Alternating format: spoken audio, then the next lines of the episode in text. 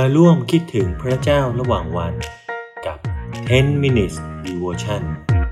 ในซีรีส์ 50 เหตุผลที่พระเยซูสิ้นพระชนเพื่อเรา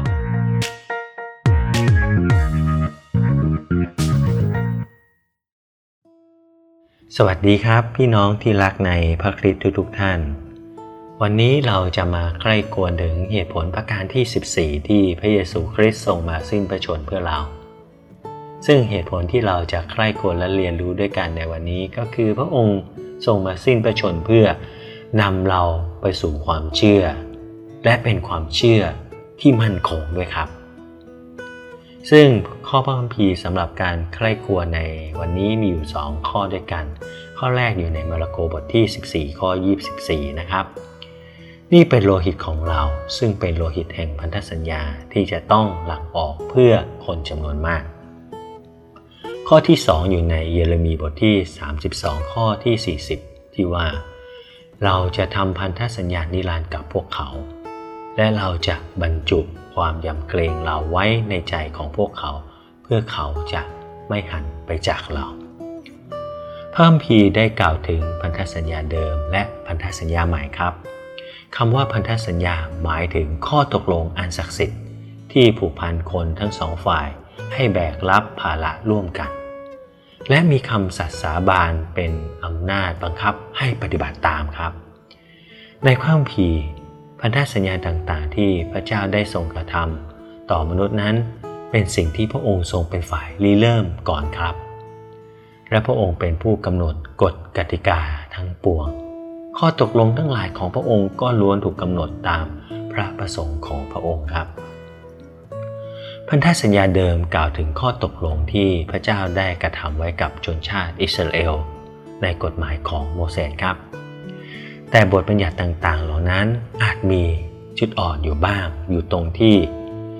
ไม่ได้มีเรื่องการปฏิรูปฝ่ายจิตวิญญาณควบคู่มาด้วย ด้วยเหตุนี้กฎหมายนี้จึงไม่ทำให้เกิดการเชื่อฟังจากคนอิสราเอลครับ ถ้าเราได้อ่านตามพระคัมภีร์เดิม อีกทั้งยังไม่สามารถทำให้เกิดชีวิตใหม่ด้วย กฎหมายเหล่านี้ถูกจารึกด้วยตัวอักษรลงบนแผ่นหินครับ ไม่ใช่การจารึกโดยพระวิญญาณลงบนหัวใจหรือดวงใจ ผู้เผยวจนะจำนวนมากมายต่างก็ให้ได้สัญญานะครับว่าจะมีพันธสัญญาใหม่ ที่แตกต่างออกไปคือจะเป็นพันธสัญญาที่ไม่ใช่เป็นไปตามตัวอักษรที่เขียนไว้ แต่เป็นไปตาม ระวิญญาณ ด้วยว่าตัวอักษรที่เขียนไว้นั้นทำให้ตายแต่พระวิญญาณประทานชีวิตครับ ถูกบันทึกไว้ใน 2 โครินธ์บทที่ 3 ข้อ 6 พันธสัญญาใหม่นั้นมีประสิทธิภาพ เพราะเป็นพันธสัญญาที่ถูกสร้างขึ้นจากรากฐาน แห่งการทนทุกข์และการสิ้นพระชนของพระเยซูคริสต์ครับ ตามที่พระธรรมฮีบรูบทที่ 9 ข้อที่ 15 ได้กล่าวไว้ว่า พระคริสต์ จึงทรงเป็นคนกลางแห่งพันธสัญญาใหม่ พระเยซูตรัสว่าโลหิตของพระองค์เป็นโลหิตแห่งพันธสัญญาที่จะต้องหลั่งออกเพื่อคนจำนวนมาก ซึ่งนั่นก็หมายความว่า พระโลหิตของพระเยซูคริสต์ได้ถูกหลั่งออกเพื่อให้ได้มาซึ่งฤทธิ์อำนาจและพระสัญญาต่างๆ แห่งพันธสัญญาใหม่ พันธสัญญาใหม่นี้นะครับ ย่อมจะเกิดผลอย่างสูงส่งอย่างแน่นอน เพราะ พระคริสต์เองทรงเป็นผู้สิ้นพระชนเพื่อสิ่งนี้ครับ แล้วพันธสัญญาที่พระเยซูคริสต์ได้ทรงค้ำประกันไว้ด้วยพระโลหิตของพระองค์นั้น อย่างไม่ผิดพลาดนี้จะส่งผลอย่างไรล่ะครับ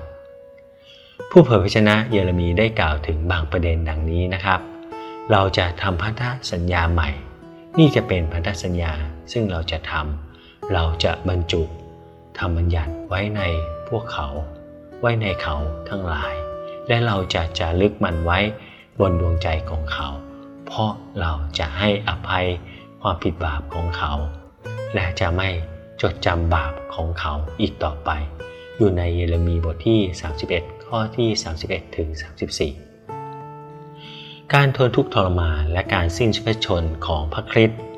ได้รับประกันว่า จะทำให้เกิดการเปลี่ยนแปลงภายในจิตใจของคนของพระองค์ กฎของพระองค์จะถูกจารึกลงบนดวงใจของพวกเขา และบาปของเขาจะได้รับการอภัย เพื่อยืนยันว่าพันธสัญญานี้จะไม่ล้มเหลว พระคริสต์จึงเป็นฝ่ายเริ่มต้น สร้างความเชื่อและรักษาความเชื่อนี้ให้คงอยู่ในประชากรของพระองค์ พระองค์ทรงสร้างประชากรแห่งพันธสัญญาใหม่ โดยการจารึกกฎบัญญัติ ไม่ใช่เพียงแค่บนแผ่นหิน แต่บนดวงใจของพวกเขา และตรงกันข้ามกับตัวอักษรซึ่งถูกจารึกบนแผ่นหิน พระองค์ตรัสว่า พระวิญญาณประทานชีวิตไว้ใน2โครินบทที่ 3 ข้อ 6 ถึงแม้ว่าเราเป็นคนตายเนื่องจากการละเมิด พระเจ้ายังทรงทำให้มีชีวิตอยู่ร่วมกับพระคริสต์ถูกบันทึกอยู่ในเอเฟซัสบทที่2ข้อ5นี่คือชีวิตฝ่ายวิญญาณที่ เปิดทางให้เราสามารถมองเห็นและเชื่อในสง่าราศีของพระเยซูคริสต์ครับ ซึ่งการอัศจรรย์นี้ทำให้เกิดประชากรแห่งพันธสัญญาใหม่ที่อยู่ในพระเยซูคริสต์การอัศจรรย์นี้มั่นคงและแน่นอนก็เพราะพระคริสต์ทรงซื้อมาด้วยพระโลหิตของพระองค์เองครับ และการอัศจรรย์นี้ก็ไม่ได้เป็นเพียงแค่การสร้างความเชื่อให้เกิดขึ้นกับเราเท่านั้น แต่ยังเป็นการรักษาความเชื่อของเราให้มั่นคงด้วย ตามที่เยเรมีบทที่ 32 ข้อ 40 บอกว่า เราจะทำพันธสัญญานิรันดร์กับพวกเขา เราจะบรรจุความยำเกรงเราไว้ในใจของพวกเขา เพื่อเขาจะไม่หันไปจากเรา เมื่อพระเยซูคริสต์สิ้นพระชน พระองค์ไม่เพียงทรงช่วยให้ประชากรของพระองค์มีหัวใจใหม่ แต่ยังทรงมอบความมั่นคงแบบใหม่ให้กับพวกเขาอีกด้วย พระองค์จะไม่ทรงปล่อยให้พวกเขาหันเหไปจากพระองค์ พระองค์จะดูแลชีวิตพวกเขา พวกเขาจะไม่ถูกทิ้ง จะไม่ถูกปล่อยไป พวกเขาจะถ้าพวกเขาหันเหพระองค์จะตามกลับมา พระองค์จะทรงช่วยพวกเขาไว้ และพวกเขาเองจะมุ่งมั่นอยู่ในทางพระองค์ครับ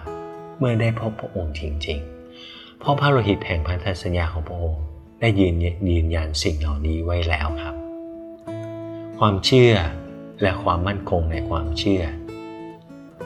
ถูกนำมาโดยพระโลหิตของพระองค์ การตายของพระองค์ พระคริสต์ผู้ทรงมีชีวิตอยู่ในเรา พระองค์จะไม่ทรงปล่อยเราครับ พระองค์บรรจุ สิ่งที่ดีไว้ในชีวิตเรา